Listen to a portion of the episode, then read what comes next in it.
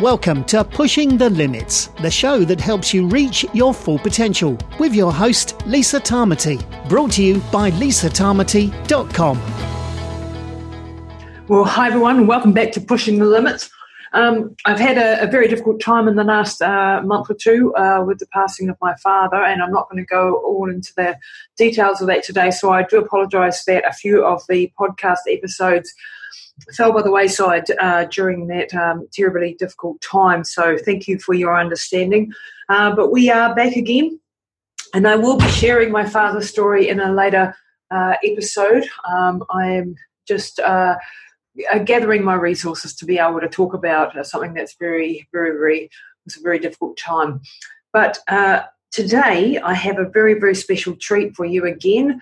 Um, this this doctor has been on the podcast. This is the third time, and honestly, he's one of my greatest teachers. He's a mentor. He's a, an amazing role model, um, and he is the world's leading number one scientist in the area of functional genomics. And I'm very, very excited about the serious study, which I'm, I'm studying now. Um, and today, Dr. Mansoor Mohammed from the DNA Company, is the founder and, and uh, CEO of, of the DNA Company who do DNA testing, uh, is going to share with you some insights. I got my DNA done with his company, and we are going to go over my results today and share those publicly. Um, and give you a little bit of an insight into what you can learn from doing your own DNA test. So it's really, really interesting. Now, Dr. Mansoor likes to go deep into these topics, so we only managed to cover a few genes today. Um, I hope to have him back again to cover some different areas. But it was a really deep insight, and I hope it gives you an insight into the importance of doing this sort of testing, having this understanding of what your genes are, and then how, not for a fatalistic point of view that you are going to get anything, but to understand where you have risk factors, where you need to take some interventions from a lifestyle and and uh, you, you know your nutrition, your lifestyle, all of that sort of thing, and how you can intervene if you have some problem areas, what you'll hear today is uh, some of my problem areas, and I have quite a few. Um, so it was a really, really interesting conversation. I hope you do enjoy it. Um, before I uh, hand over to Dr. Mansoor, um, I would like to remind you my book is now out and available. It's in bookstores right throughout New Zealand. Relentless is the title How a Mother and Daughter Defied the Odds. And it's a really powerful book that I hope is going to change many, many lives. And I would love you, if you haven't already, to go and grab a copy of that. So that's Relentless. You can get it in bookstores in New Zealand, or if you are overseas, you can grab it on Amazon, you can grab it on Kindle, you can grab it on audiobooks, uh, or via my website at lisatamati.com, which has all of the links to all the international suppliers of the book and all the New Zealand suppliers. So I really thank you for doing that and sharing the word. If you enjoy the book, please do share it with others, let other people know that they can grab a copy too. The whole point of the book is really to open your eyes about taking responsibility for your own health, about not accepting when people tell you there is no hope. Um, and as I said later on, I'm going to be sharing my father's story, which was um, tragic, but also quite uh, an amazing journey. And yeah, there's still a lot more to be done on that one, so I won't go into it today. Right, now over to Dr. Mansoor Mohammed of the DNA Company, and I do hope you enjoy this episode. Well, hi everyone. I am back again with Dr. Mansoor Mohammed, who is one of my favorite teachers and functional genomics scientists in the world, where he is the number one in the world. And we've just had a very, very fascinating conversation um, about uh, uh, genes and allopathic medicine and functional medicine. But the topic for today's uh, episode is going to, we're going to do something a little bit different. Uh, we're going to go through uh, my own gene report. So Dr. Mansoor, for those who don't know uh, Dr. Mansoor, he is from the DNA company. Uh, he is a functional genomic scientist who has been on this podcast already twice before. This is the first time in the history of pushing the limits that we've had someone on three times, and I honestly could have Dr. Mansoor on every week. Um, welcome to the show, Dr. Mansoor. It's an absolute privilege to have you back again. And today we're going to go over my report um, and share uh, with the world what it is that the DNA company does, what functional genomics is about, and then actually go over some of my genes and what they imply for my life and for my uh, health moving forward and what I need to be aware of. So, Dr. Mansoor, welcome to the show. It's such an absolute honor, Lisa. Um, for the audience out there, please forgive me if my throat is just a little bit toned down. I do this and I, I'm with patients pretty much on the hour every hour. Disclaimer number one, disclaimer number two. Lisa, is there any bleed through of background noise that is coming through the microphone? No, we're all good.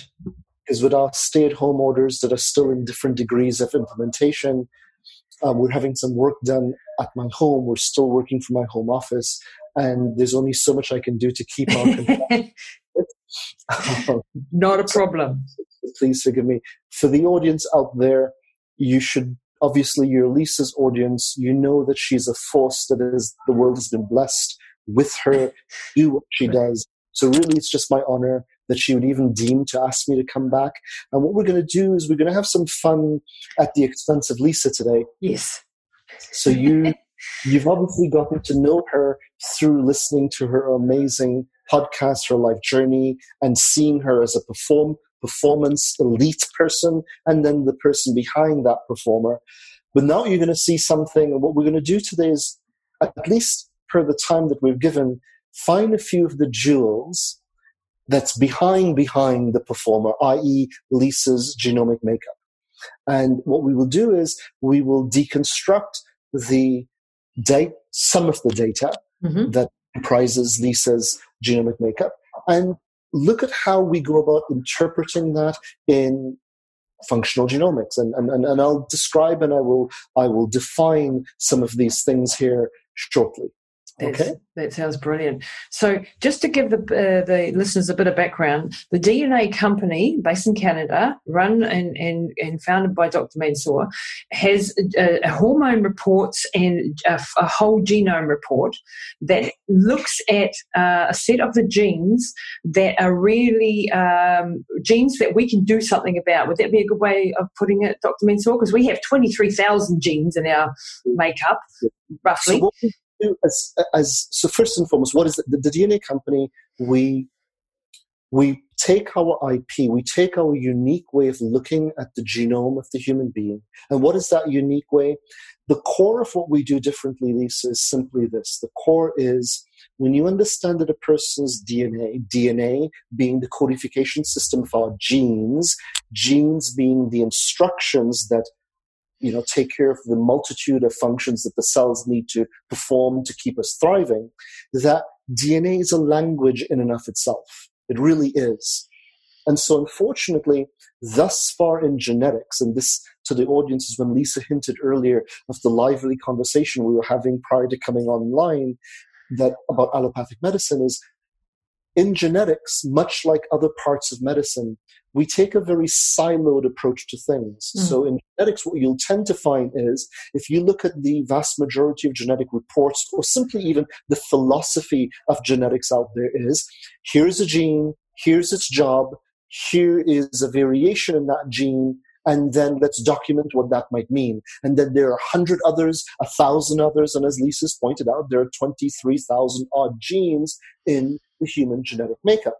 Now, if you were to do that, what you're doing, per the analogy of what I started with, is this would be like studying the vocabulary of a language. In other words, a language. Definitely one of the things that makes a person an expert, makes a person fluent in a language, is the vocabulary. The more words you know, mm-hmm. that's will help you in understanding a language. Good. However, a language is much more than just vocabulary.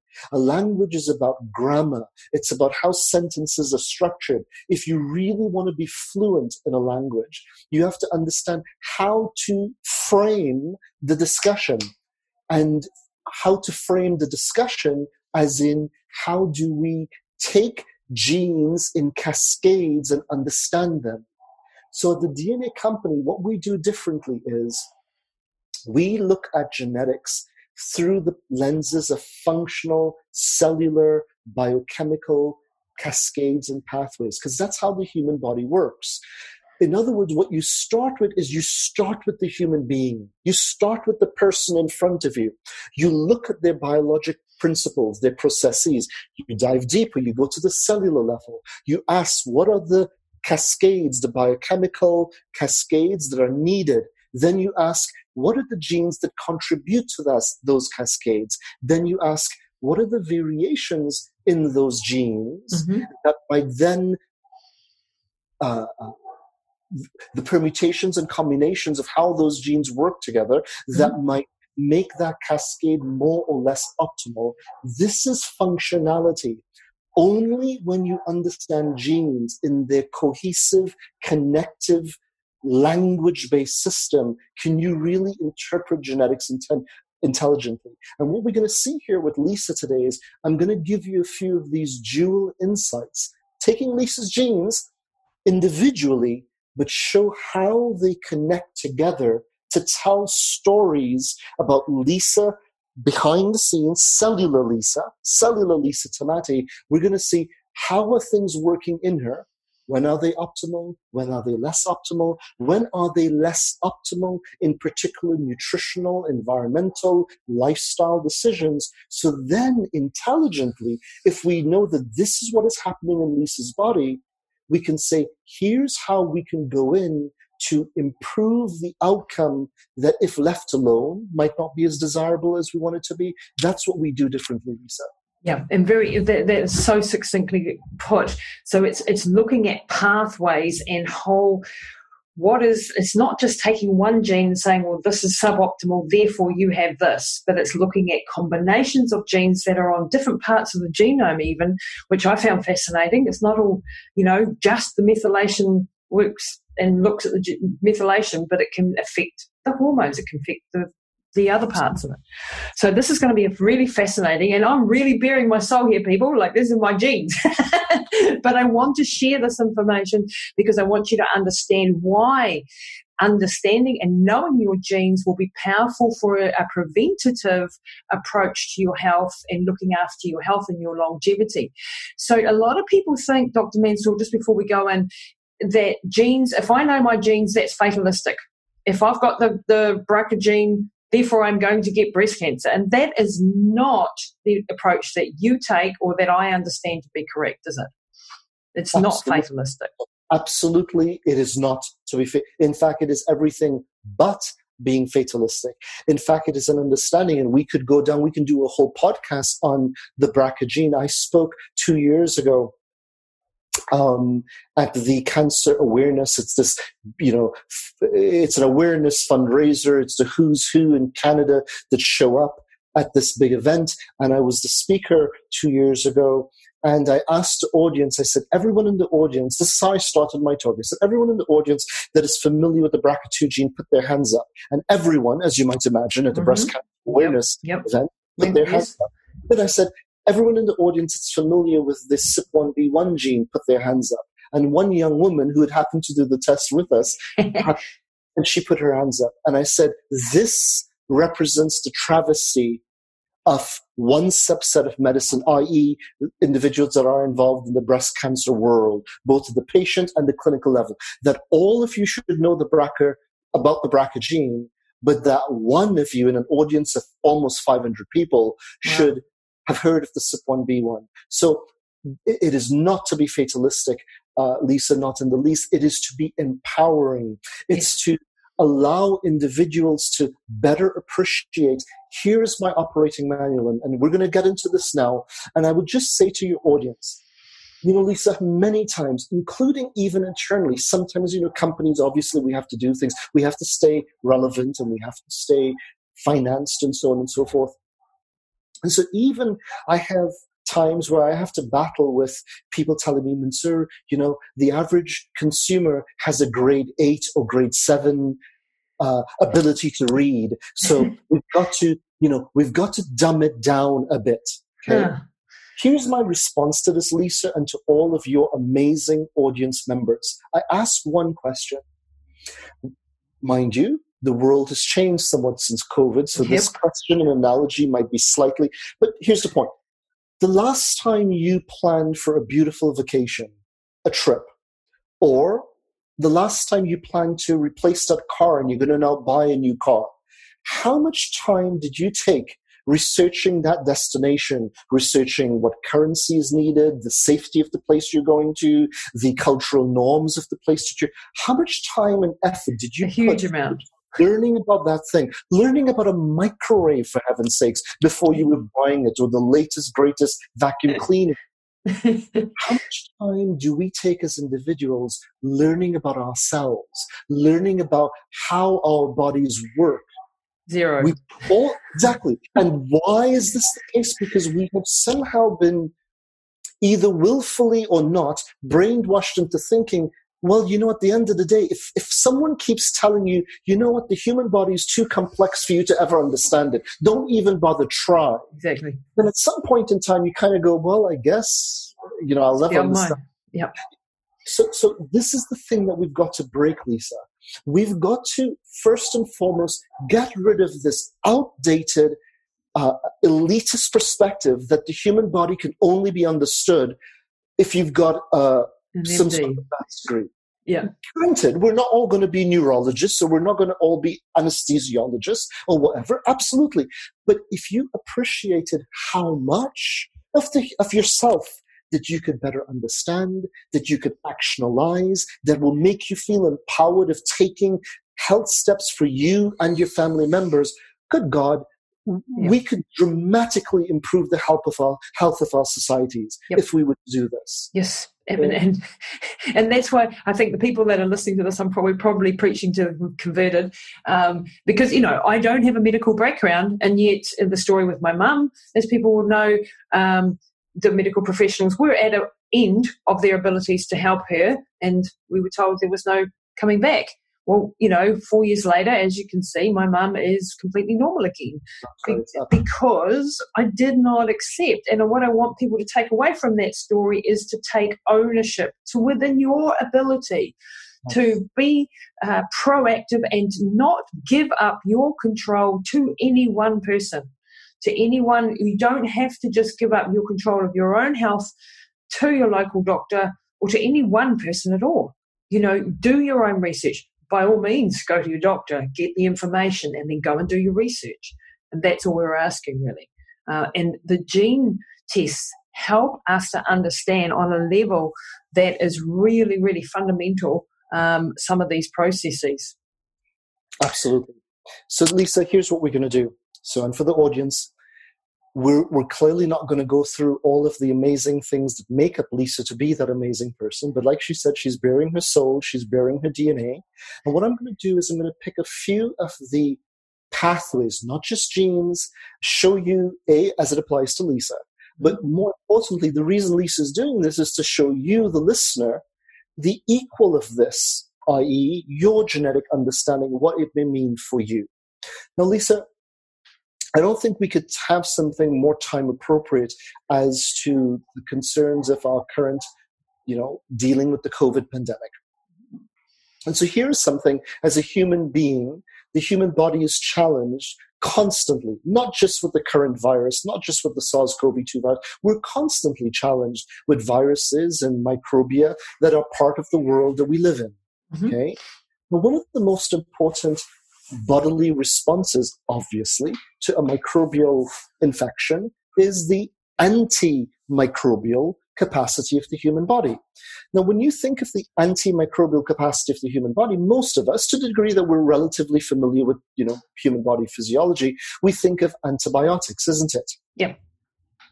Well, actually, uh, sorry, we think of antibodies, uh, the, the immune system's antibodies. And of Mhm. course, from a treatment perspective, we think of antibiotics. Mhm. And the reason I made that Freudian slip is, of course, we've got Dr. Alexander Fleming, uh, uh, given the, the mantle of discovering antibiotics. But that same Dr. Fleming, before he discovered antibiotics, had discovered something that he felt was even more remarkable, but because it was not patentable, and because he couldn't, and the powers to be could not figure out how to commercialize it, it got it got lost in the wayside. Mhm. What did he discover? He discovered something called antimicrobial peptides. Oh, AMPs, antimicrobial peptides.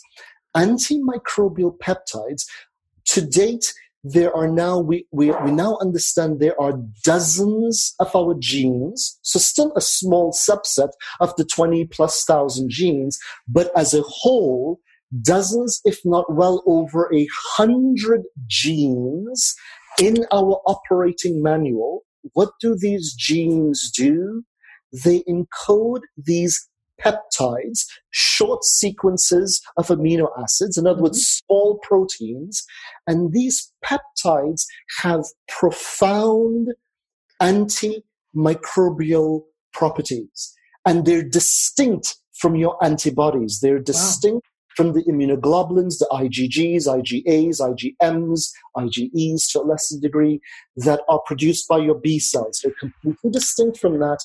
And actually, these AMPs, antimicrobial peptides, which we have again dozens of our genes making different antimicrobial peptides, wow. form one of the first order defense mechanisms against microbial infections, including viruses, bacteria, wow. and other microbia. Okay, uh-huh. so uh-huh. when we are exposed as human beings to microbial agents, one of the very first things our body has to do while it is making its B cell immunoglobulin response is that it expresses these AMP genes that act as a first line defense to microbial infections. Why wow. is this important and what does it have to do with genetics? Well, it has to do with your vitamin D. So now we've introduced these AMPs by the way, audience, this is functional medicine and functional genomics, understanding the parts of the picture and putting it together. So now we switch gears from AMPs, this critical part of your immune system, to vitamin D. Many of us think of vitamin D as this micronutrient, right? That you think of there's vitamin C, an antioxidant, there's vitamin A, there's vit- the vitamin Bs, and so on and so forth. And in that list of what we call the alphabet vitamins, we've got vitamin D. Nothing can be further from the truth. Wow. Vitamin D is a hormone. Uh-huh. So first, and what is the yep. definition of a hormone? Something that is produced in one part of the body, but then it packs and signals the rest of the body. So mm-hmm. it's, produced in one discrete place, yet it has ramifications throughout the body. Mm-hmm. Well, vitamin D is produced in the dermal layer, secondary to UVB's induction, mm-hmm. goes to the liver, it gets modified, it becomes activated, and then it impacts the body. How does vitamin D, just one, if the audience walks away with just one thing from today, let them walk away with questioning themselves. How does vitamin D, when you take that all, you know, important, cheap vitamin D supplement or you go in the sun, how does vitamin D do what it does in the human body? Mm-hmm. Let's repeat this, Lisa. Vitamin D is a, transcri- a gene transcriptional regulator. Wow. What does vitamin D do? Like literally, is vitamin D involved in a in a building process within your cells? No. Vitamin D enters into our cells by binding a receptor. Mm-hmm. So our cells of our body, there are vitamin D receptors. The vitamin D from the bloodstream, of course, that means the vitamin D was there in the bloodstream in the first place, yep. binds to the receptors in our cells, yep. enters into our cells, and that vitamin D receptor complex enters our nuclei, mm-hmm. the nucleus where our genes are housed. And what does it then do? It turns on and off genes. And over a thousand when, genes. When your, when your cells are bathed in vitamin D, their gene expression signature, which genes are turned on, which genes are turned off, changes. Now, let's come back to those dozens of genes that encoded these antimicrobial peptides. Guess what turns on those genes? Uh-huh, vitamin D. D. Wow. Vitamin D, when present at optimal levels, and that's the point, it has to be present at optimal levels, is needed for your body's literally first, most important first line defense against wow. microbial insults It's vitamin D. The vitamin D was needed so that your body can respond through the expression of these amps to the infection. Okay, fair enough. Wow, before the immune system kicks absolutely, in. Absolutely.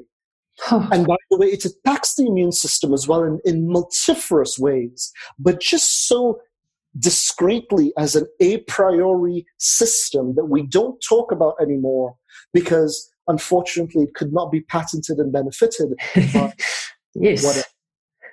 We seem to have forgotten about this. Now let's put these two things together. Of the, the, the obvious ramifications of these two systems coming together should be clear to the audience.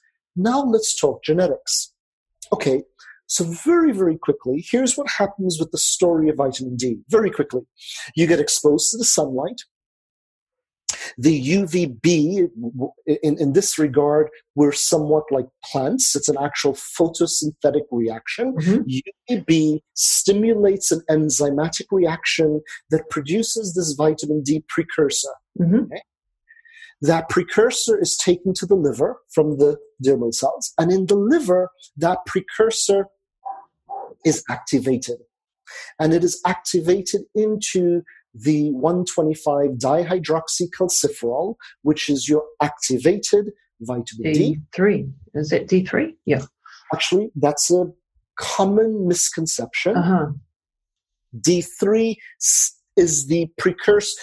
D3 is between the original precursor produced in the dermal cells, but D3 is not 125 dihydroxy. Okay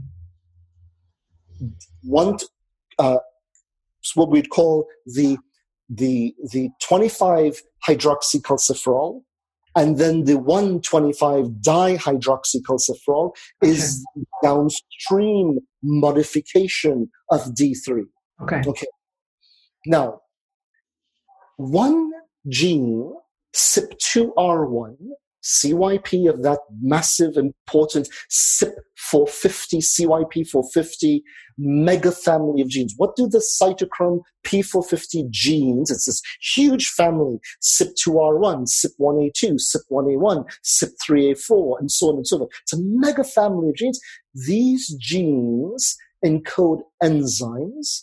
These enzymes are, in essence, responsible for your phase one metabolism. So anything that the body needs to biotransform A into B, that's what these cytochrome P450s do. They are massively involved in the metabolism of the medications that we take, which wow. is why we a field of pharmacogenomics, for example. Now, specifically, CYP2 River 1, CYP2R1, this is the member of the family that makes its self-named G- enzyme, CYP2R1 enzyme. And what's the job of this enzyme? Well, amongst other things, this enzyme exclusively activates and converts the vitamin D precursor into the 25 and then 125 dihydroxycalciferol. Okay, now here is functional genomics at its best. Let's quickly complete the story, then we get to Lisa's results. After the activated 125 hydroxycalciferol, we'll just call it from here on forth vitamin D, okay? Once the vitamin D is made in the liver, it needs to get into the bloodstream because, of course, you don't want all your vitamin D just in the liver. It needs to get into the bloodstream, be circulated into the body. Why? Because we wanted binding those receptors, entering our cells, and doing all of the wonderful things that it will do from a gene, gene expression perspective once it gets into our cells. Okay, well, we've run into a little snag there biologically because it turns out that uh, vitamin D is fat soluble and the blood is water based. Water based. Mm. How do you transport a fat soluble thing in a water based medium? Well, the body. F- there's a problem, and the body has an ingenious way of figuring that out. The body produces this this this transporting calyx, this mm-hmm. taxicab yep. that will encapture the vitamin D that otherwise wouldn't be dissolvable in the blood to allow it to be transported. And this is known as the VDBP, vitamin D binding protein. Mm-hmm. Well, that is the product of a gene in and of itself. There's a gene, the VDBP gene, that makes the vitamin D binding protein that is the taxicab of the vitamin D. Check mark. Then the vitamin D, being carried by the taxicab, gets to the cells. It does not enter the cells just by diffusion. It enters the cells by binding to that receptor, that specific receptor, allowing it to be engulfed into the cell and going and doing its gene transcription job. The vitamin D receptor is the product of yet another gene, the oh. vitamin receptor gene. Uh-huh. Okay, so here we've got we've got the CYP2R1 gene that is activating and making the vitamin D.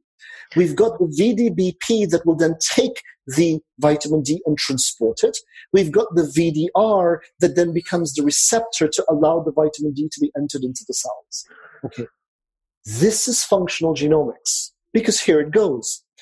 Many reports are out there that would look at the CYP2R1 gene, the gene that's making vitamin D, and go, here is the gene that determines if you have healthy levels of vitamin D. it's only the first point Part of the puzzle. Yeah. And nothing, it turns out, not, you know, serendipitously, Lisa and I, we didn't construct this. This is actually her results. Lisa has the optimal version of the CYP2R1 gene, meaning Lisa's gene that encodes the enzyme, that enzyme that activates vitamin D, she's got a high efficiency version of that enzyme. So were we to do one of these superficial gene reports, we would say Lisa's got genetic equivalence of optimal vitamin D. That's what we would say. Hold on. Mm-hmm. Now you understand the story could not have been so premature. She does have the gene that activates vitamin D kinetically, catalytically, optimally. But now let's finish her story. You see, because that vitamin D isn't going anywhere anytime fast in the bloodstream unless it can be picked up by that taxi cab. Wow. Lisa's two-seater tuk-tuk for a taxi cab. so I can't transport my vitamin D to the actual receptors even though I'm very, making it. Not very well. Not very well. Your vitamin D binding protein's binding capacity. And what does vitamin D binding protein bind to? Vitamin D. And so your vitamin D binding protein, its affinity, its taxi cab passenger pickup capacity is very, very low. In right. fact, you have the lowest vitamin D binding capacity. Wow. Genetic. Wow.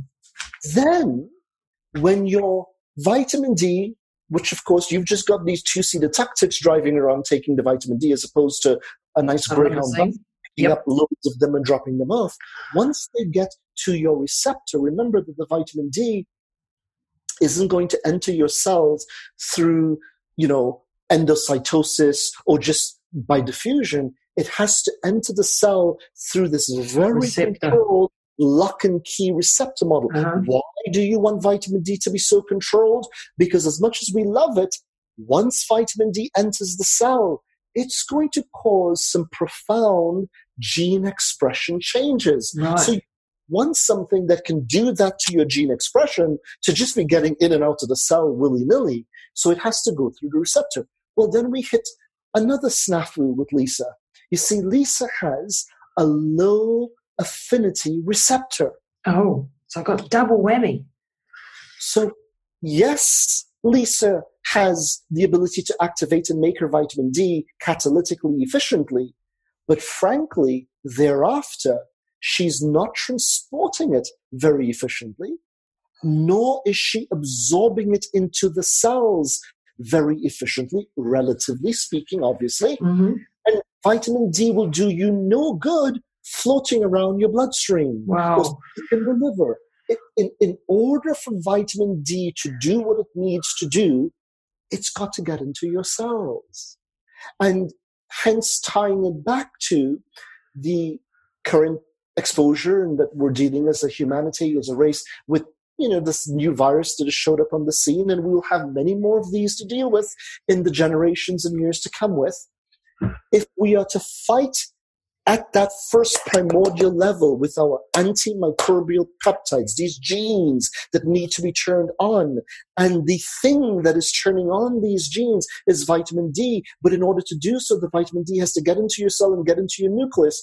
You can understand here, audience and Lisa, if you just did a superficial report and said, oh, look, your CYP2R1 is efficient, Yeah. Lisa's happy, she makes vitamin D very efficiently, without that holistic understanding of really what's going on, we would have missed a hugely important perspective that Lisa actually is at risk for not abs- a transporting, b absorbing the vitamin D, which is really ultimately what you need to have happen. Is that clear, Lisa? Yeah. So if I, uh, but if I take a vitamin D supplement, then I'm not. I'm still going to have the same problem, aren't I?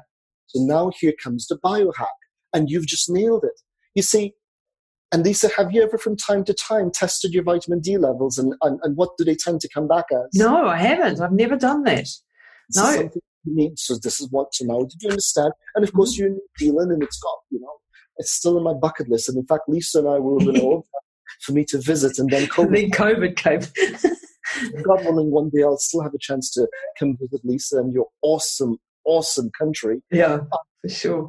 Fair enough. See, Lisa, so now that you know what you know, it will do you no good to be one of those individuals that does this mega dose vitamin D once every three weeks or once every, you know, that some people, well, I went to the doctor and I Yeah. got mega dose. Because what did that mega dose do to you or do for you? Okay Nothing good. because your body a in order for vitamin d to be stored in your body by the way okay it has to at least and what you're taking is d3 which still needs to go to the liver which still needs to be activated which then needs to leave the liver and at least and when the vitamin d gets to adipose cells the fatty cells then when those cells absorb the vitamin d they can be stabilized hence the term vitamin D being fat soluble. hmm But now that we know Lisa has what she has, in order to play to the better tune of Lisa's body, i.e., to play to the tune of her genetics, what is far more advisable for Lisa?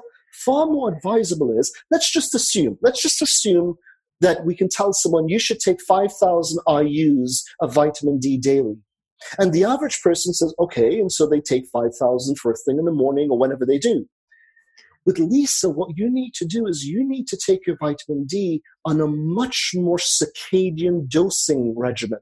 That Wow. you take a little bit in the morning, a little bit at lunchtime, a little bit in the early afternoon, so that you are playing to the limited capacity that your body has to transport and absorb Wow. this circadian benefit that your body is designed based on your noble, beautiful heritage and ethnicity, you are better designed to be the person who is getting a more consistent daily exposure of sun. Where Yep. you get your morning sun, your midday sun, your afternoon sun. This, Ah. this occur. Yeah, absolutely. That so I've been having mine all in the morning, and that and that won't be doing cutting the mustard, so to speak. You, you're only benefiting benefiting from a fraction of what you're taking. To Yeah. be truthful. Wow. for you to better benefit, and we see this, we measure hundreds and hundreds of patients that fall into the category that you fall into, and by t- certainly they need to take it, and certainly you taking what you've been taking in the morning is better than not. However, these individuals still often struggle to optimize Yeah. both their blood levels as well as simply how they're feeling, and not until we give them the same dose. And here's the point: we give them the same daily dose but we simply parcel it out from morning, lunchtime, afternoon dosing regimen, and their levels become better. They feel better. The type of things we're looking for is better in those individuals from a, from a cellular physiology perspective. So this, Lisa, is exactly in its beautiful little nuance the full story of functional medicine, functional genomics. Functional genomics, understanding that it was not just a single gene, it was the system and three. Yeah. Understanding that when we enable optimal cellular uptake of vitamin D, we're not just feeding the cell a trivial micronutrient. We're feeding the cell something that will have profound ramifications on gene expression things, such as boosting antimicrobial peptide production, which is why they've always been provocative not just anecdotal, provocative studies that do emphasize that optimizing vitamin D at times of infections is exceedingly important for healthy outcome. But wow. here comes the point. Then you always get that story, and this is the point that if we just ended here, we would have done hopefully a service to your community. You get those studies that go, such and such study could not duplicate the the shortening the duration of the viral infection or reducing the severity of the symptoms with vitamin D dosing. study did not do. The study may have studied 100 people giving them vitamin D and maybe, you know, the, the consistency of the outcome wasn't there, but they did not ask, was the person the person like Lisa? Yeah. And in the study, they would have given that person a thousand IUs in the morning, a hundred people, and expect that somehow magically, if I give a thousand, a hundred people a thousand IUs of vitamin D in the morning, they're somehow going to benefit from the thousand IUs equally all in the hundred. And these are poorly designed clinical studies. And so we've got a poorly designed study that did not understand the individuality with which that person was going to benefit from the vitamin D. And then we make this audacious claim see, vitamin D dosing does not do anything. There's no evidence that suggests that vitamin D helps with the common flu or the com- or anything else. And this Nothing. is why it's important to get your genes tested so that you know. Nothing. Wow. And that is just vitamin D. And we've, you know, there's hundreds of. Of vitamin D. That's it. Nothing else. Wow. So that is mind blowing. So now I know what to do. I mean, I've been taking my vitamin D, uh, 2,000 IUs in the morning, but now I probably need to take probably 5,000 over the course of the day, but not too late at night because you don't want to have that at night. And one of the reasons is now you understand if vitamin D enters your cells, turns on, turns off genes. Guess what? Some of the genes that it's turning on, they're circadian rhythm genes. Mm. Vitamin D, which in a normal setting we're making naturally by being in the sun, has been designed as one of the gene transcribing signals that helps the body to understand when is it daylight, when is it nighttime. So if we took the same 5,000, here three different dosing schedules 5,000 IUs in the morning, or versus 5,000 IUs 9 p.m. at night, or versus a couple thousand in the morning, a couple thousand at lunchtime, and maybe a final thousand at 3 to 4 p.m., nothing later than that. The impact on the body can be vastly different. Wow. different First, to begin with, based on your individual genetics. Secondly, taking 5,000 in the evening to whatever extent you did absorb. You just told your body at 9 p.m. Wake up. Wake up. It's morning. it's sunlight. you just did. wow, that is mind blowing.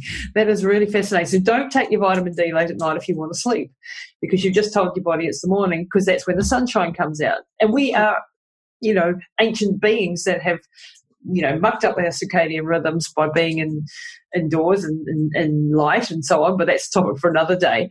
Okay, so that's the story of vitamin B. In my case, uh, vitamin D. In my case, I've got a poor transporter and a poor receptor. Now that's because there's lots of uh, other ones that I wanted to. Cover. So now let's shift gears here. But the reason I start with vitamin D, A, just as an FYI, because of the because of COVID. Of, of COVID. Yeah but what was another finding, Lisa, with the COVID? What was what started to open the eyes to the clinical community that COVID was a was a beast of a tad different color when it came to viral infections, i.e., when it came to coronavirus. Super, yeah, super contagious.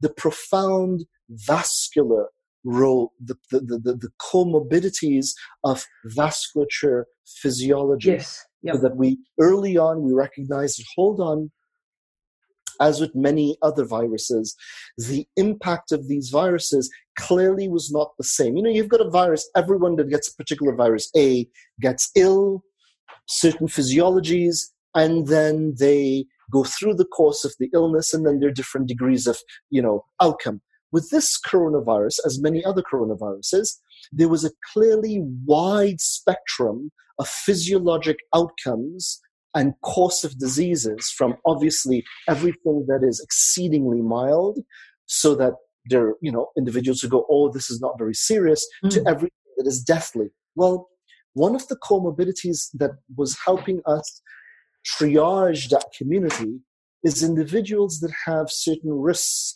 of pre-existing vascular health concerns well it turns out that one of the important cofactors here is the sensitivity and the health of the what is called the glycocalyx of the blood vessels. What is the glycocalyx of the blood vessels?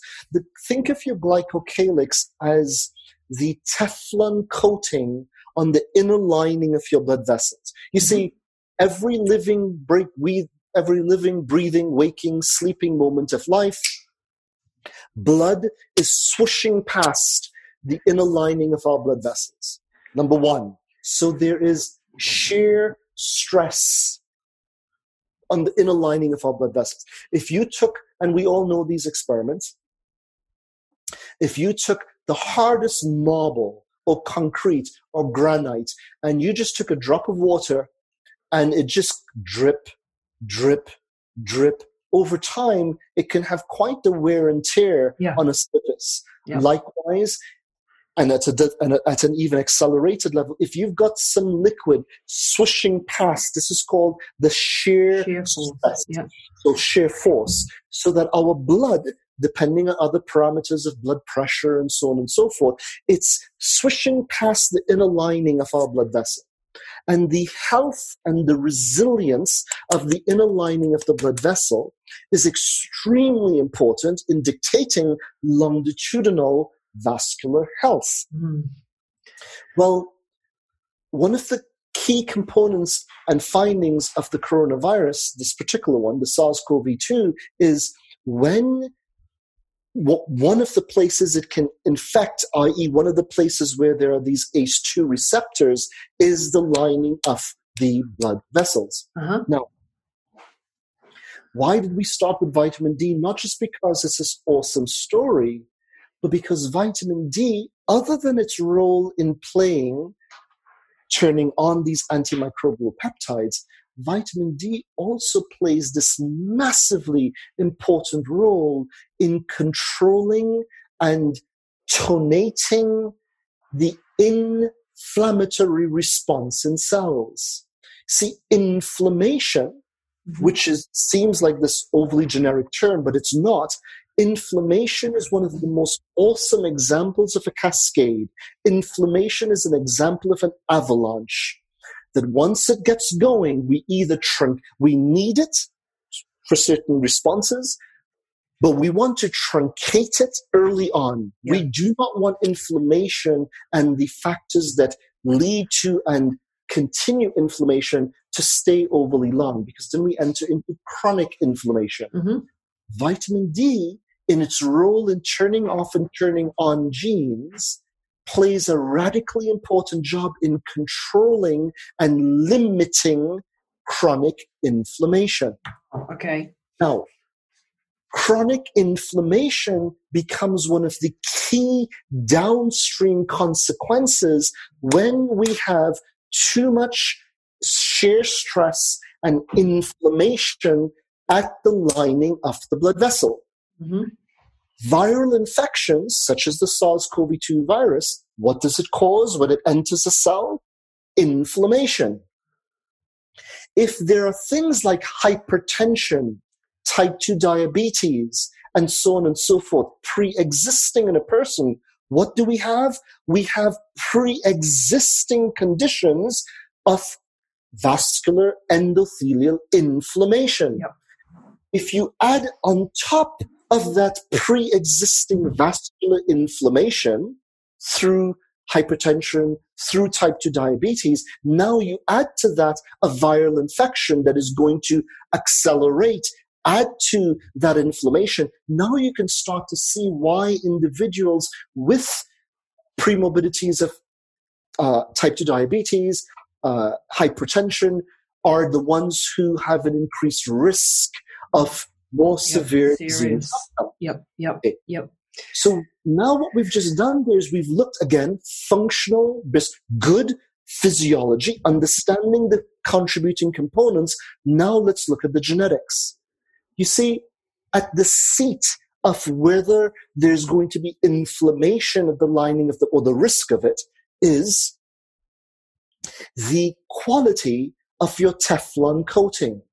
Yeah. So we all have this thing, this Teflon coating that shields, that covers, it's called the glycocalyx, the lining of the blood vessels. Okay? Now, we all know, you know, here, Lisa, I'm not sure in New Zealand, there's this amazing store where if you ever wanted to, you know, if you're a, if you're a foodie in a kitchen afic- aficionado, it's called the Williams Sonoma store. So that's mm-hmm. where you get awesome gadgetry. That's where you get the good quality stuff. Oh wow. Okay. We all know, you know, in, in America, we'll say if you got a Teflon coated frying pan from Williams Sonoma, you would have gotten this really good quality Teflon coated frying pan. I'm not advocating Teflon enough. It's just yes. versus you get a same Teflon coated frying pan. It's Teflon coated from the dollar store. Yep. Okay. Now I've got this dollar store Teflon coated frying pan, this Williams Sonoma Teflon coated frying pan. They're both Teflon coated, but anyone who knows these two stores knows that a month into using the dollar store frying pan, the Teflon has worn off. Yep. It starts sticking and burning the food. Yep. The Williams Sonoma pan continues to be non-stick. Well, a person's genetic makeup dictates or contributes significantly to their glycovascular glycocalical health, Yep. i.e., genetically contributes. Do you have innately the really good quality Teflon coating or the weaker Teflon coating? Now, to your point at the very start here, Lisa, if you genetically had the weaker Teflon coating, do you throw your hands up and go, well, I've got the weak Teflon coating, can't do anything about it. I'm going to kick the bucket from a stroke or from a heart from heart disease. The answer is no. No. The answer is Preventative. cheap cousin bought you the dollar store frying pan for Christmas because people, and he still insists on coming over to make sure you're using that gift that he gave you. what are you going to do? You're going to use the cheaper quality Teflon coated frying pan, but you're going to take some preventative measures. You're not going to use a very harsh scrubbing, you know, Brush. uh, sponge brush. You're probably going to make sure and use a good non, you know, a good oil, a good cooking oil is the case. You'll do certain things knowing that the quality isn't the best. Yep. Okay. So there are three genetic markers that contributes to a person's Teflon coating quality. hmm Three independent markers.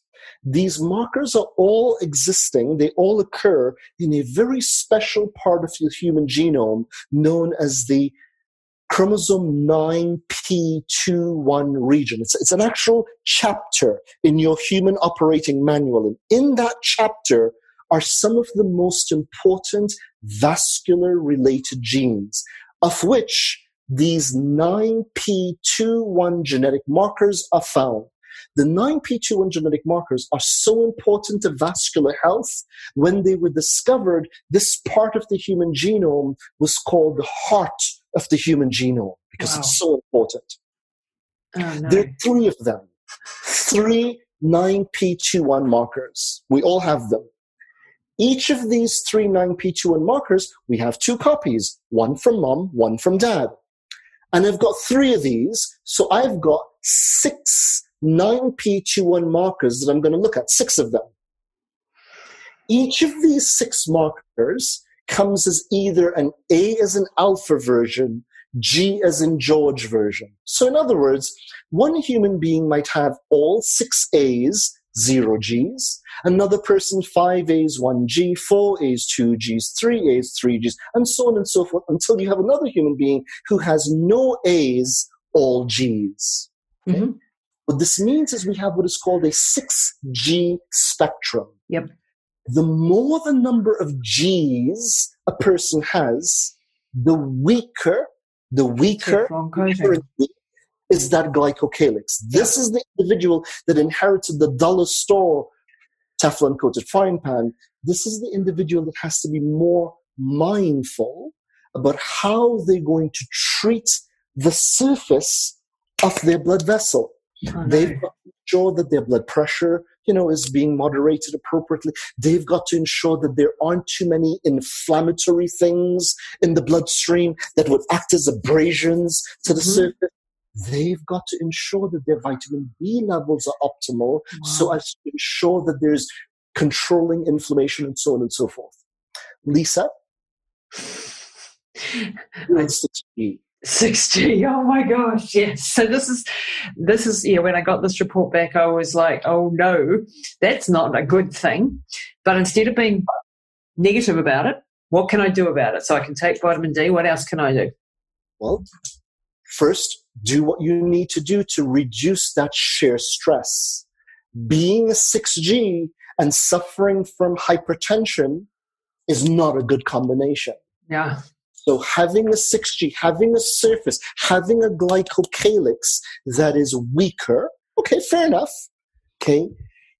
The last thing you want is to have that weaker surface and be constantly abrasing it. Yeah. That's the last thing you want. So let's start from the top. Once we know that a person's a 6G, that person. And of course, Lisa has championed healthy lifestyle living. Lisa's fitness level, I would imagine, Lisa, that your heart rate and your blood pressure is the last of Very things nice. worry yeah. about. Yeah. Okay? Very good. So you just through purposeful, serendipitous, but purposeful lifestyle ambitions and pursuits, you have just gone from, okay, I've got the 6G, but you have t- you've pulled the rug out from that being a concern for, for you not entirely as yet, but significantly by ensuring that your blood pressure, your heart rate blood pressure is as good as it can possibly get. Yep. Step number one. Step number two.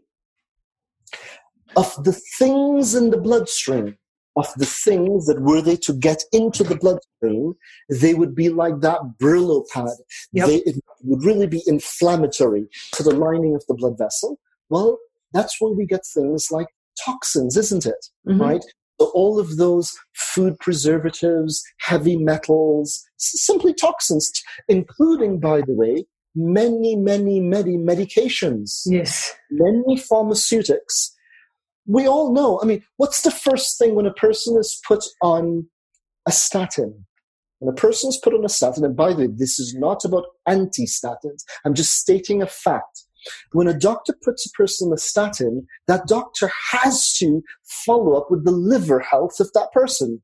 Because we know that over time, by giving a person a statin, we are giving the liver extra uh, extra work to detoxify the medication in question, including acetaminophen, Tylenol, you name it. These medications, which are absolutely appropriate when appropriate, but they are examples of things that when they get into the bloodstream, they are they're, they're, inflammatory, they're embrace, they're abrasive. Where is it abrasive to?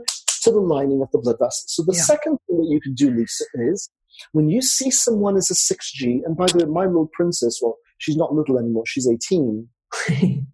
my wife and I are 3Gs apiece. So I'm a uh-huh. 3G, which is average. Average the blessed individuals are the zero Gs. When you've got a zero G, a person that has all A's, those are the people when they're 80 years old, their blood vessels still look like a 20 year old. And we wow. know that these happen. And doctors have long since puzzled over. And of course, we're asking them, you know, what is your lifestyle? What did you eat? What did you do? And of course, that's important. But those are the zero G individuals. Yeah. Now, my daughter, because my mom, my wife and I are three Gs apiece. She happened to inherit the three Gs from me, not the A's, and she happened to inherit the three Gs from her mom, not the ah, A's. Just She's like me. Like One of the first things we did, Lisa, and you know, we're blessed, our kids, you know, with our home, they all have this ensuite bathrooms, you know, and so on mm-hmm. and so mm-hmm. forth. When they got to an age where they were you know, to contribute to the home and help with the home and so on and so forth. One of the things they were responsible for was helping to keep their bathrooms, their private bathrooms, tidy. Clean. Yep. And the first thing that we did when we knew that our daughter was a 6G, She's not responsible for using any detergents, any cleaning products. Now, of course, there are healthy alternatives to these things, but just to point out, these chemical based detergents, spray detergents, and so on that you breathe in, these polycyclic aromatic hydrocarbons, the yep. smelling things that you breathe in, yeah. artificial air refresheners, and so on and so forth, they, when they enter the body, such as the why do more smokers why do more smokers die from cardiovascular disease than lung disease? Of course, you think of smoking, wow. you think of disease. Yeah. more smokers die from vascular events than from lung events. Wow. Okay. Why? Because when the polycyclic aromatic hydrocarbons, the benzopyrenes, the, the toxins that are in that cigarette smoke when it enters from the lung into the bloodstream and it's in the bloodstream, it's extremely chronically abrasive to the lining of the blood vessels. So, Lisa, to the second point here, when you're a 6G, what's the other thing that you can do? Notice we're talking about avoidance right now. Right? Yeah, avoiding toxins, metals. Right? Avoid toxins. Okay? Hugely impactful when you're a 6G well, of course, then we can flip it and say, well, what are the things we do do? Well, we, we can do a lot worse than ensuring that we're detoxifying efficiently. So okay. that we are taking the things that help us to detoxify. And you know, detoxification has become, especially in allopathic circles, and I must admit, we've done an injustice, you know. To the word, yeah. It's either been bandied about as this mm fairy, you know, what is detox after all? And, and, and in so doing, which sometimes it has really been overly airy fairy, but at the same time, it's a very real phenomena. Your ability to neutralize, metabolize, detoxify things in the body is an absolutely fundamental capacity that the human body has to have. And it involves genes, and it involves what we eat, and it involves cofactors, and it involves vitamin D, and so on and so forth. So, Lisa, people that are 6Gs, understanding, doing what it takes for them to do to avoid the shear abrasion, mm-hmm. avoid the toxins, remove toxins more efficiently, are some of the key things you can do to protect your glycocalyx. Yep. Okay. point, and I have no affinity with this company. There's a company called, and I can put you in touch with them, Lisa.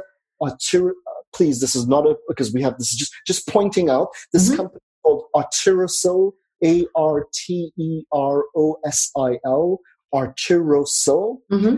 Their entire uh, company and clinical trial is based on a compounded set of nutrients that protects the glycocalyx. Oh, wow. And clinical work has shown that their particular formula, and it's a formula of micronutrients, proprietary, mind you, whatever it is that they do, but I have been very impressed with their clinical trials and what that what that supplemental combination does is it strengthens the Teflon. It wow. strengthens the glycocalyx. So to your point, Lisa, you, you're a 6G. You can't change that. No. You could either have been a 6G that was oblivious to it and not doing anything to have improved your outcome because you were oblivious to it. You could have been a 6G that was pessimistic and go, oh my goodness, I'm a 6G. I'm going to, you know, yeah. and, and, and, and or you can be a 6G and go, okay, fair enough.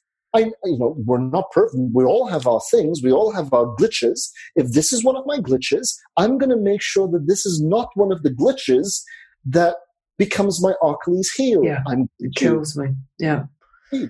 So this is the whole thematic, Lisa. And by the way, my point, let's tie what appears to be two completely unrelated things. In fact, three unrelated things. Viral infections, vascular health, vitamin D. And actually, Lisa, that triangulation of the current context of coronaviruses, the health of the vasculature, which is where these 9P uh, markers come in, your vitamin D health, your vitamin D genetics.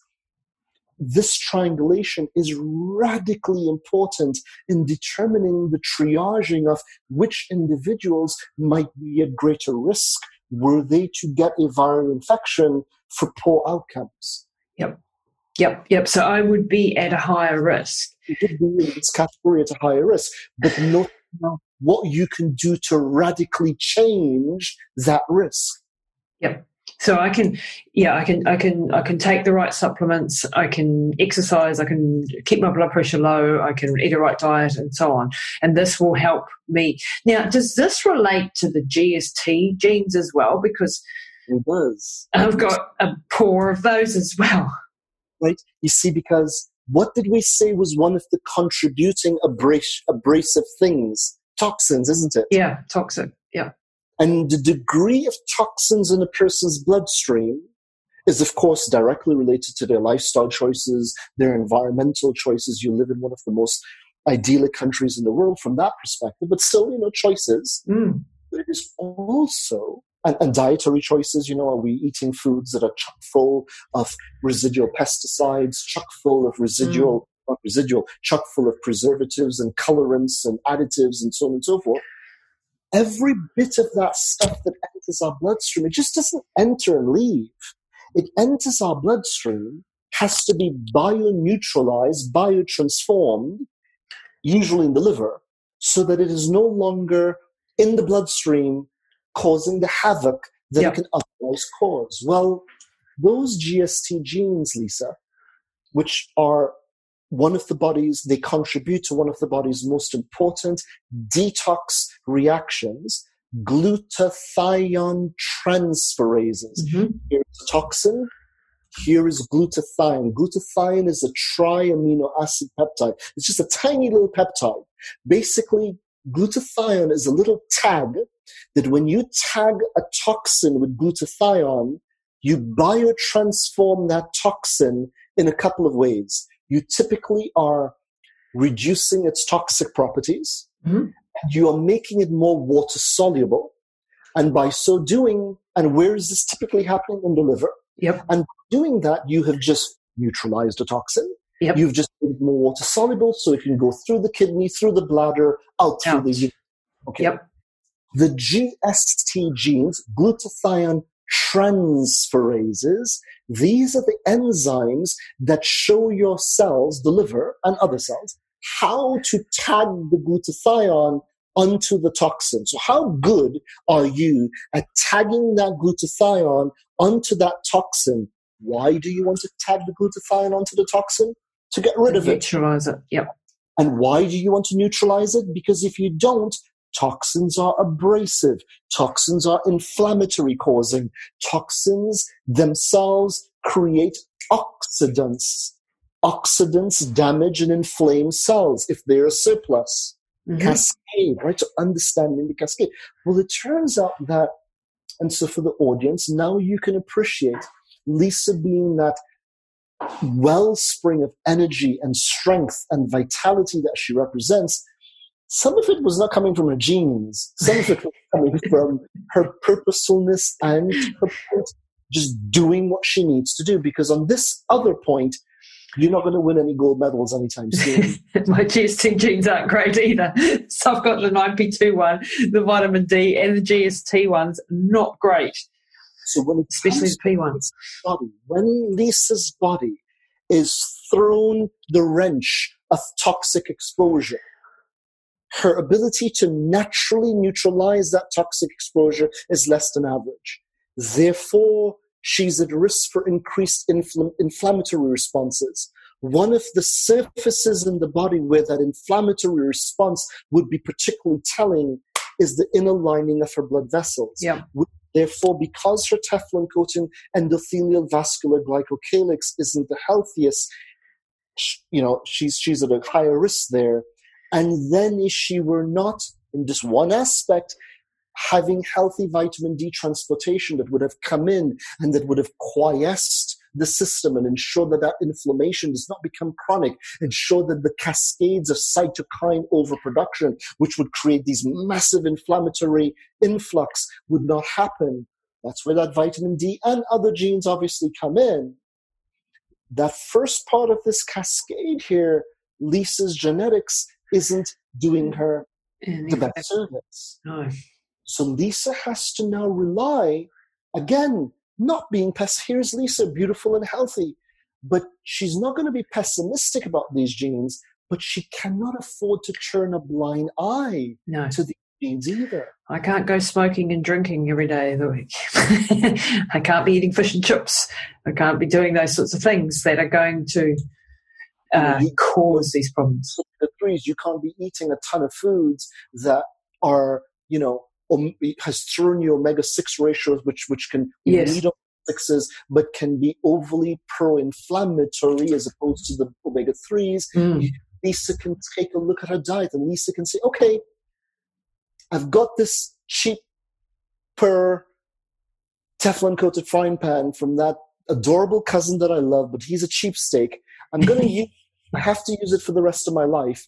How am I going to use that frying pan and make sure it does not stick my food? Everything that I can do to preserve the utility of that.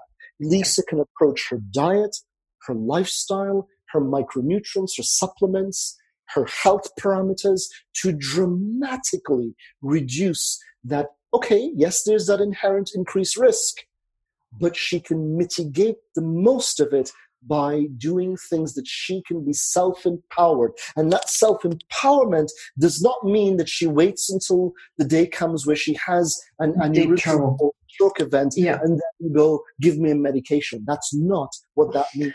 Exactly exactly and this is you know particularly important given you know my, my parents history my father unfortunately passing recently and my mother also has a six uh, 6g 9p21 so yeah so with her i need to be super super careful um, to you know omega 3s the omega 6 ratio keeping that in balance doing the exercises and all these types of things there was a gstp one I'm an asthmatic. I've been an asthmatic since I was a little girl. That that one there is a, a mediocre, as a heterozygous, I think, came yeah. through. Actually, you know what, Lisa? Sometimes heterozygotes are the biggest culprits. Are In they? This, the heterozygote. We typically are trained, we typically think of genes as homozygote optimal, yeah. homozygote suboptimal, yes. heterozygote actually certain genes, because of how the gene makes the protein, the heterozygote is more oh. delirious. Wow. The GSTP one, many studies indicate that the heterozygote of the GSTP, and we're speaking here of the RS1695 SNP, mm-hmm. which comes in an A allele and a G allele. The G allele is suboptimal. So we would have thought AAs are the best, GGs are the worst, quote unquote. And AGs are in the middle actually it turns out the AG may even be less optimal than the GG. Oh. Ah. so I'm not good at that. so I've got the bad one of that too. So, so now the reason here that Lisa is hinting at, and, and obviously bringing it again so beautifully and as an open book to her amazing audience, is we know, Lisa, when we just spoke about detox, we we spoke of detox obviously in the context of the liver, the major detox organ of the body. But really, you really want all of your cells, mind you, to have some ability for detoxification, which is generally the case. But you know, if you were designing the human body, you were the great Lord, the great whatever, and you're going to design the human body, and you're going to say, well, I'm going to design this human being, and then I'm going to put him or her in a world that's going to have a whole bunch of you know, stresses and toxic exposures, there are certain portals of entry into the human body. What are the three major portals of entry into the human body? The skin, that's mm-hmm. a major portal. We don't think of it that way, but lots and lots get through the skin into the body. However, it's designed to be protective. The other two major portals of entry are the mm-hmm. respiratory tract, mm-hmm. nasal, sinus, bronchial, lungs, that's you get things into the body what you breathe in gets into your body and then of course the gi tract so these are the two mm-hmm. major portals of entry well what's the point of this you want your detox mechanism super active at your portals of entry. You mm-hmm. want to have these neutralizing genes producing the neutralizing enzymes active not just in the liver, but active along the linings of the portals of entry into the body so mm-hmm. as to so as to neutralize the bloody toxins before they get into the body in the first place. Okay. Well, the GSTP one one of the GST members, they're, they're different members of the family, and notice that when a job in the body is so ridiculously important, oftentimes you'll have backup mechanisms. Yep. So the GST genes, they're all making GST enzymes, which are all doing essentially the same job, but we've got slightly different versions of them working in different places in the body. Well, the GSTP1 is particularly active in the respiratory tract. And what did we find out that Lisa's GSTP1 isn't the most effective? So that when Lisa breathes in things that are inflammatory. Now, by the way, Lisa, we spoke about those 9P2 ones as the contributing to the, the resilience of the lining of the blood vessels. Well, more and more research, certainly in the thousands of pa- patients that we study, suggests that the 9P21s not only contribute to the resilience of the blood vessel lining, but also to the resilience of the linings period, the oh. Of the lung, the uterine lining. Oh. All seem to draw its codification of resilience from the 9P. So with Lisa, we've got a alveoli, the lining of her lungs, respiratory bronchial alveoli, that is less resilient and she's not detoxifying, neutralizing things that she breathes in that may be inflammatory. We've just set the stage there for Lisa to be precisely what? At an increased risk of being asthmatic. Atopic type asthmas. Do you see how that comes together? Yep. Does it also affect the lining of the stomach? Yes, but so absolutely. So the GSTP1 and having a suboptimal GSTP1 and GS, actually all of the GSTs, yeah. having suboptimal glutathione transferase activity is radically important and strongly correlated to increased risk of irritable bowel disease, Crohn's, ulcerative colitis. Wow. Absolutely. Because again, we're not detoxifying as efficiently and also increasing the risk, the 9P2 ones, to your point. Okay? Wow. But the reason here that I noticed that there's a little caveat. There is a factor that contributes to the lining. This is what is called the gastrointestinal barrier function. Mm-hmm. And one of the most important things that dictates the health of the lining of your gastrointestinal tract, i.e., the GI barrier function, is not you. It's your microbiome. Okay. Yeah. So, in other words, whereas we don't have the equivalent to depend upon for the, we do have a microbiome, by the way, in the lungs. We do, but it doesn't yeah. have the yeah. same as uh, symbiotic relationship in contributing to enzymatic function and barrier function as the GI tract. So a healthy GI microbiome can camouflage and can, um, can, can, can, can approximate, can reduce the, the negative the suboptimal effects of these genes. Of the GST and the 9P21. Oh, okay. So I need to be particularly careful of having a good microbiome as well. However, now notice a little bit of the yin yang here. A healthy microbiome requires the soil, you know, you said toxic sto- soil does mm. not healthy product. Well, mm. the health of the environment within which the microbiome grows is dictated by the toxicity or lack thereof in the vicinity, in the environment that the microbiome is going to grow. So having poor GST function sets the stage for potential toxicity at the GI tract interface, the barrier function interface, that could be, you know, setting the tone for unhealthy mm-hmm. But you really work, so the point here is work to avoid the toxic intake in the first place, mm. work to improve your detoxification in the second place, and all along work to ensure that you are keeping a healthy microbiome. Wow. I know that we've gone on quite a bit. And for the audience out there, look what we've done here. Had we have we spoken about gene A, this result equals this, gene B, this result? We've not done that, have we? No. What we've done is we've taken systems in the body. We understood what the systems do. We understood how the systems spoke to each other. Then we read the operating manual. Then we looked at the genes that contributes to those systems. Then we interpreted how it all comes together. And the truth of the matter is, we've only just begun. We've Yeah. just a sprinkling of Lisa's genes Yeah. do in regards to understanding big picture items in Lisa's health. We didn't even get to the methylation or the hormones or any of those other things. So, I mean, this is this is a very deep subject, and um, I'm actually just starting to realise because I've read my report, I understand, you know, the 101 of of uh, after having listened to some of your lectures, Dr. Mansoor, um, of of my genes. Uh, now I'm even uh, going to have to be more preventative in my approach. I understand it a little, little bit deeper now. Um, and this has been a fascinating insight. And we've only really t- covered a couple of things. I mean, the DNA reports, people, they cover uh, your methylation, your mood and behavior, your hormone health, your cardiovascular health. And we've only touched on a couple of the things here. Um, so if you are interested in getting one of these reports, uh, you can reach out to me or, or to Dr. Mansoor through his company, the theDNAcompany.com.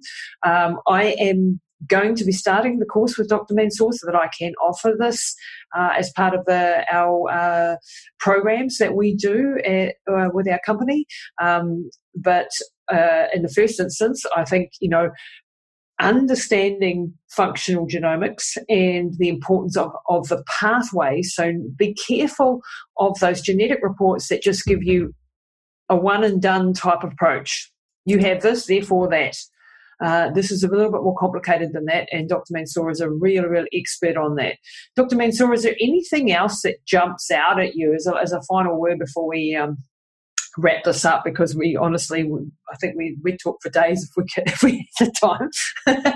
is there anything else that jumps out at you um, in my reports that would be of huge concern or anything?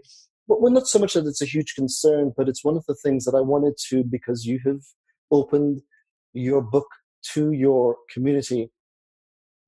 I don't think anyone, Lisa, and really audience out there, I've spoken to Lisa. Well, we've had this is I think our third sitting together. Yep. Uh, a few emails here and there, but I remember from the very. I, I must admit that I'm biased, and I'm not trying to pander myself to the New Zealand population or any population. I have some of the dearest, dearest, dearest individuals in my life. One in particular is from New Zealand, so I, I am.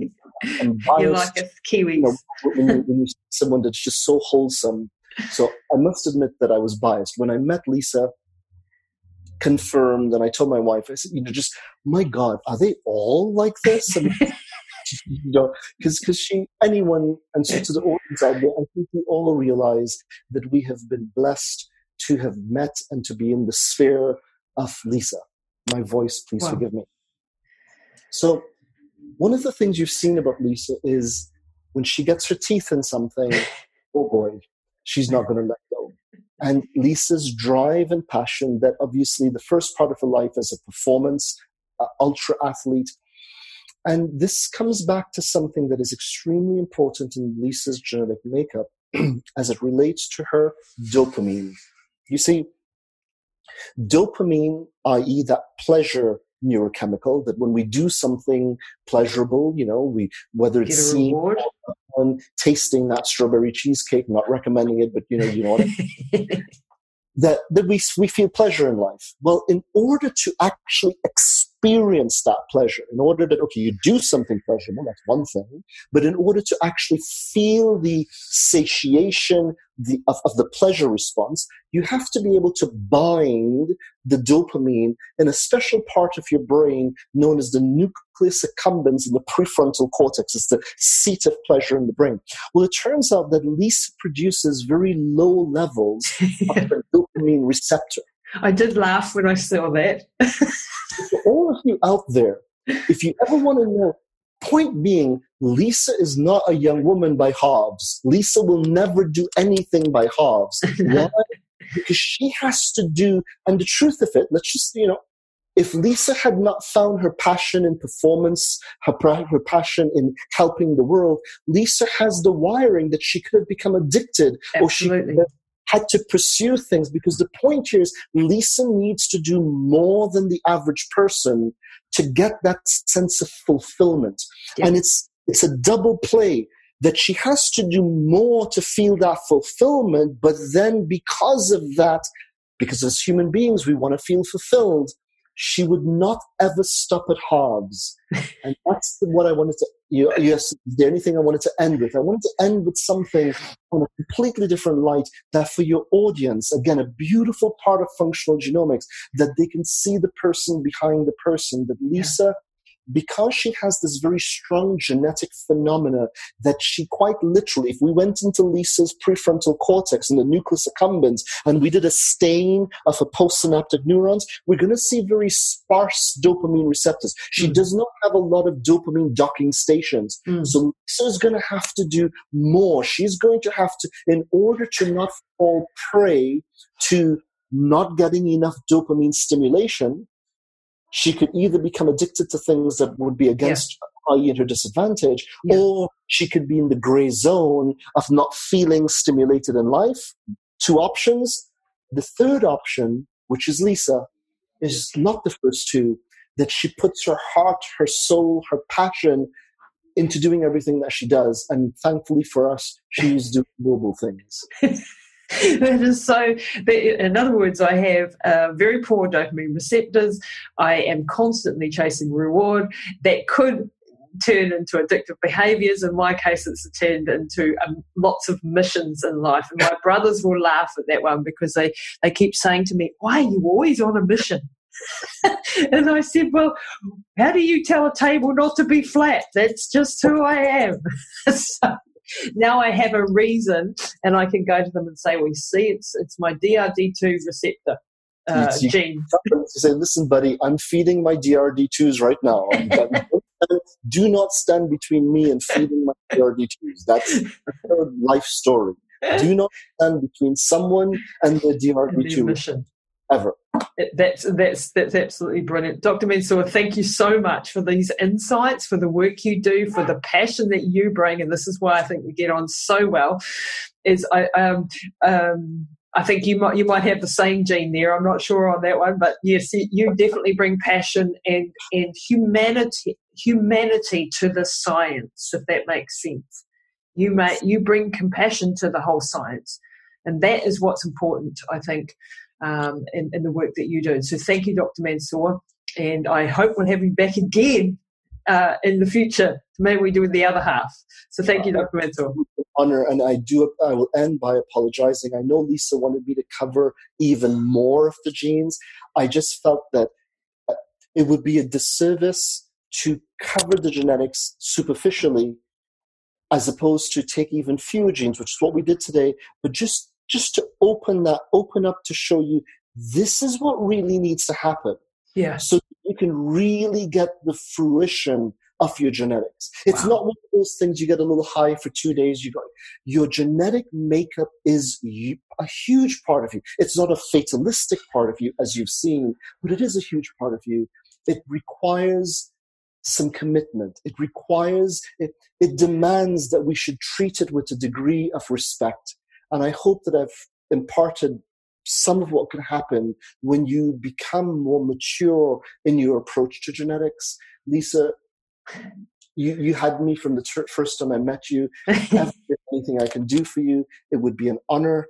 And thank you. thank you so much, Dr. Mansoor. You are epic.